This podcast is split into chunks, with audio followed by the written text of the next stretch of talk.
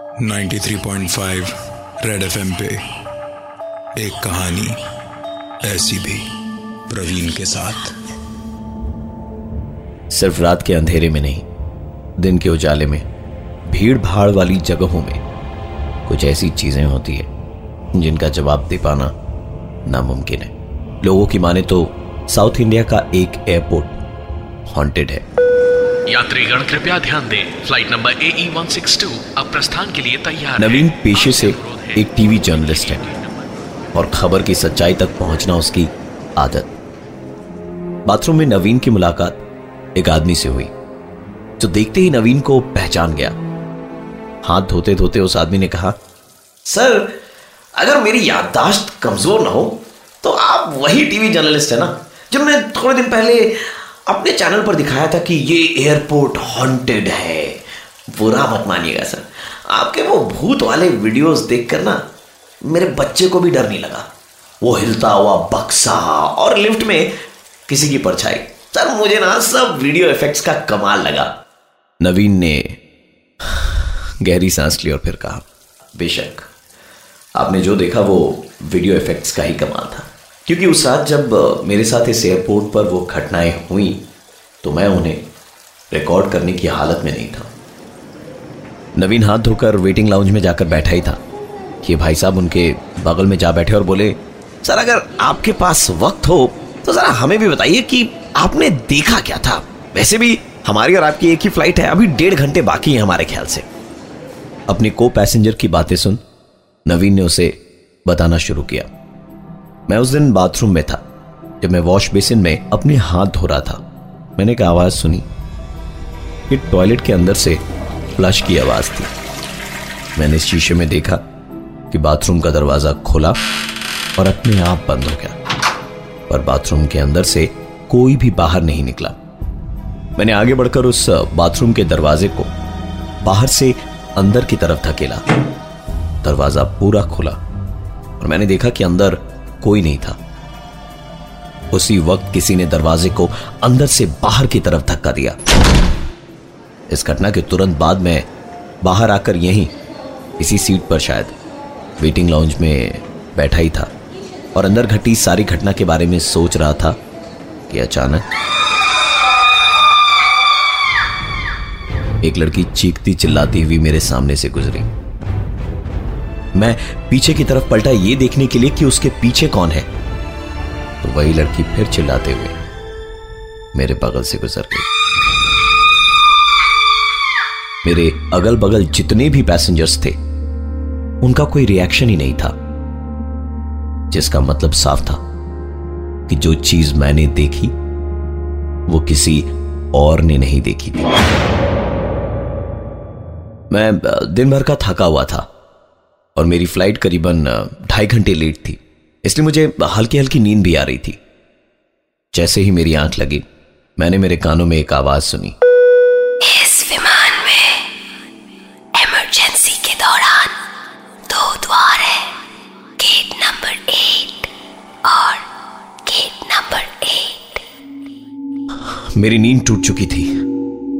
पलट कर देखा तो वहाँ ऐसा कोई दिखाई नहीं दिया जो मेरे साथ इस तरह की बदतमीजी करता। ऐसा भी हो सकता है कि मैं इन सारी चीज़ों को फील कर पा रहा था, क्योंकि यहाँ आने का मेरा मकसद यही था कि मैं पता लगा पाऊँ कि लोगों की कही हुई बातें कितनी सच है। मैं अपनी जगह से उठा और कॉफ़ी लेने चला गया। कॉफ़ी शॉप पर मैंने एक कॉफ़ी ली, जिसके साथ कॉफ़ी की शॉप पर काम करने वाले लड़के ने मुझे एक टिश्यू पेपर दिया। जिस पर किसी का मोबाइल नंबर लिखा हुआ था। मैंने तुरंत उससे टिश्यू पेपर बदल कर देने को कहा। नए टिश्यू पेपर पर कोई नंबर नहीं था।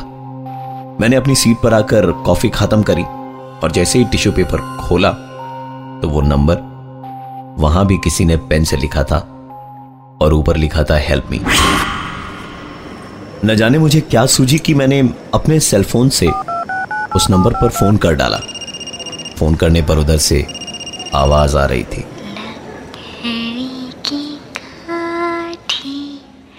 ये आवाज़ मैं अपने फ़ोन पर तो सुन पा रहा था। पर ऐसा लग रहा था जैसे फ़ोन कहीं अगल बगल ही बज रहा हो। क्योंकि फ़ोन को कान से हटाने पर भी आवाज़ मैं साफ़ साफ़ सुन पा रहा था। मैंने उस आवाज़ को फॉलो किया तो पता चला कि आवाज़ सामने रखे डस्टबिन से आ रही थी। शायद फ़ोन वहीं पर हो। मैं डस्टबिन के अंदर झांकने को जैसे ही झुका कि किसी ने पीछे से मेरे कंधे पर हाथ रखा। पलट कर देखा तो कॉफ़ी शॉप वाला लड़का था जो मुझे चेंज देने आया था। इसके बाद मैंने डस्टबिन में झांका तो वहाँ कोई फ़ोन नहीं था। मैंने दोबारा उसी नंबर पर कॉल किया तो आवाज़ आई। The number you're trying to reach is currently switched off phone disconnect करके मैं अपनी सीट पर जाकर बैठा ही था कि मेरा फ़ोन बज उठा। ये रिंगटोन तो मेरे पास था ही नहीं। तो ये मेरे फ़ोन पर कैसे बजा? मैंने फ़ोन उठाया और मैं हेलो हेलो करता रहा, पर दूसरी तरफ़ से कोई आवाज़ नहीं आ रही थी। इससे पहले कि मैं फ़ोन डिस्कनेक्ट करता, कि मेरा ध्यान एक दूसरी आवाज़ की तरफ़ गया। मैंने एक लड़की को चीखते चिल्लाते और भागते हुए देखा, जो सीधे जेंट्स वॉशरूम में घुस गई। न जाने मुझमें कहाँ से इतनी हिम्मत आई कि मैं दौड़ता हुआ वॉशरूम में घुस गया उसके पीछे पीछे वॉशरूम के अंदर जो देखा, उससे ज़्यादा डरावना मैंने अपनी ज़िंदगी में आज तक कुछ नहीं देखा। बाथरूम में घुसते के साथ ही बाथरूम के अंदर आने का दरवाज़ा मेरी आँखों के सामने। बाथरूम के अंदर जो टॉयलेट्स थे उनके दरवाजे अपने आप खुलने और बंद होने लगे। और सबसे चौंकाने वाली बात, बाथरूम के शीशे में। मैं उस लड़की को भागते और चीखते हुए देख पा रहा था। और ये मुझे सिर्फ़ और सिर्फ़ उस शीशे में ही दिखाई दे रहा था। नवीन ने हेल्पलाइन पर फ़ोन लगाने के लिए फ़ोन निकाला तो देखा। कॉल तब भी चालू था। उसने जैसे ही फ़ोन लाइन डिस्कनेक्ट करी तो उस लड़की का चीखना चिल्लाना टॉयलेट के दरवाजे का खुलना बंद होना, सब रुक गया और वॉशरूम का मेन गेट भी अपने आप खुल गया।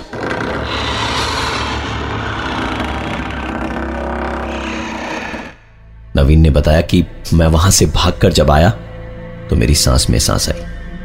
अपने अगल बगल इतने सारे लोगों को देखकर कि तभी उस भीड़ भाड़ वाले माहौल में मेरे कान में एक आवाज़ आई।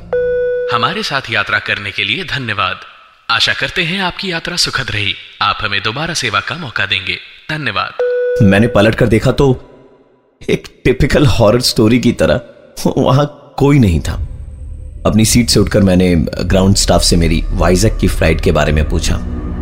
तो पता चला कि मैंने फ़्लाइट मिस कर दी है और एयरपोर्ट ऑफिशियल्स ने मेरे नाम की तकरीबन आधे घंटे तक अनाउंसमेंट करी, जो मैंने सुनी ही नहीं।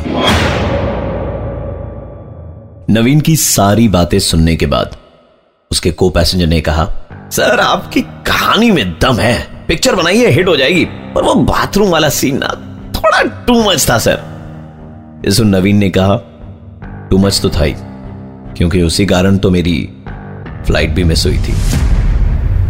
नवीन और वो को पैसेंजर बात कर ही रहे थे कि अनाउंसमेंट हुई। Passengers traveling from flight number 681 are requested to board the flight from gate number 8. उसने कहा चलिए नवीन साहब हमारी फ़्लाइट का टाइम हो गया है।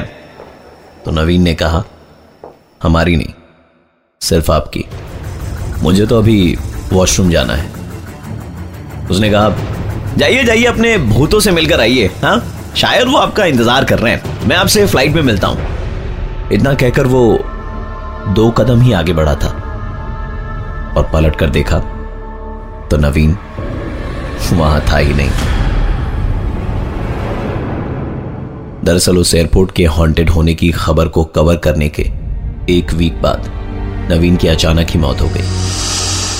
उस एयरपोर्ट से ट्रैवल कर चुके कई और पैसेंजर्स का कहना है कि उन्होंने नवीन नाम के एक जर्नलिस्ट को उस एयरपोर्ट पर देखा है और उससे बातें भी करी है।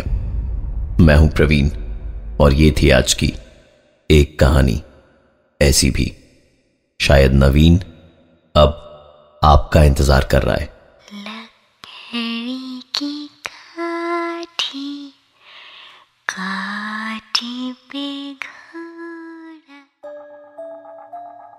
93.5 रेड एफएम पे एक कहानी ऐसी भी प्रवीण के साथ। दोबारा सुनने के लिए विज़िट करिए हमारा YouTube channel 935 red TV 93.5 red FM बजाते रहो।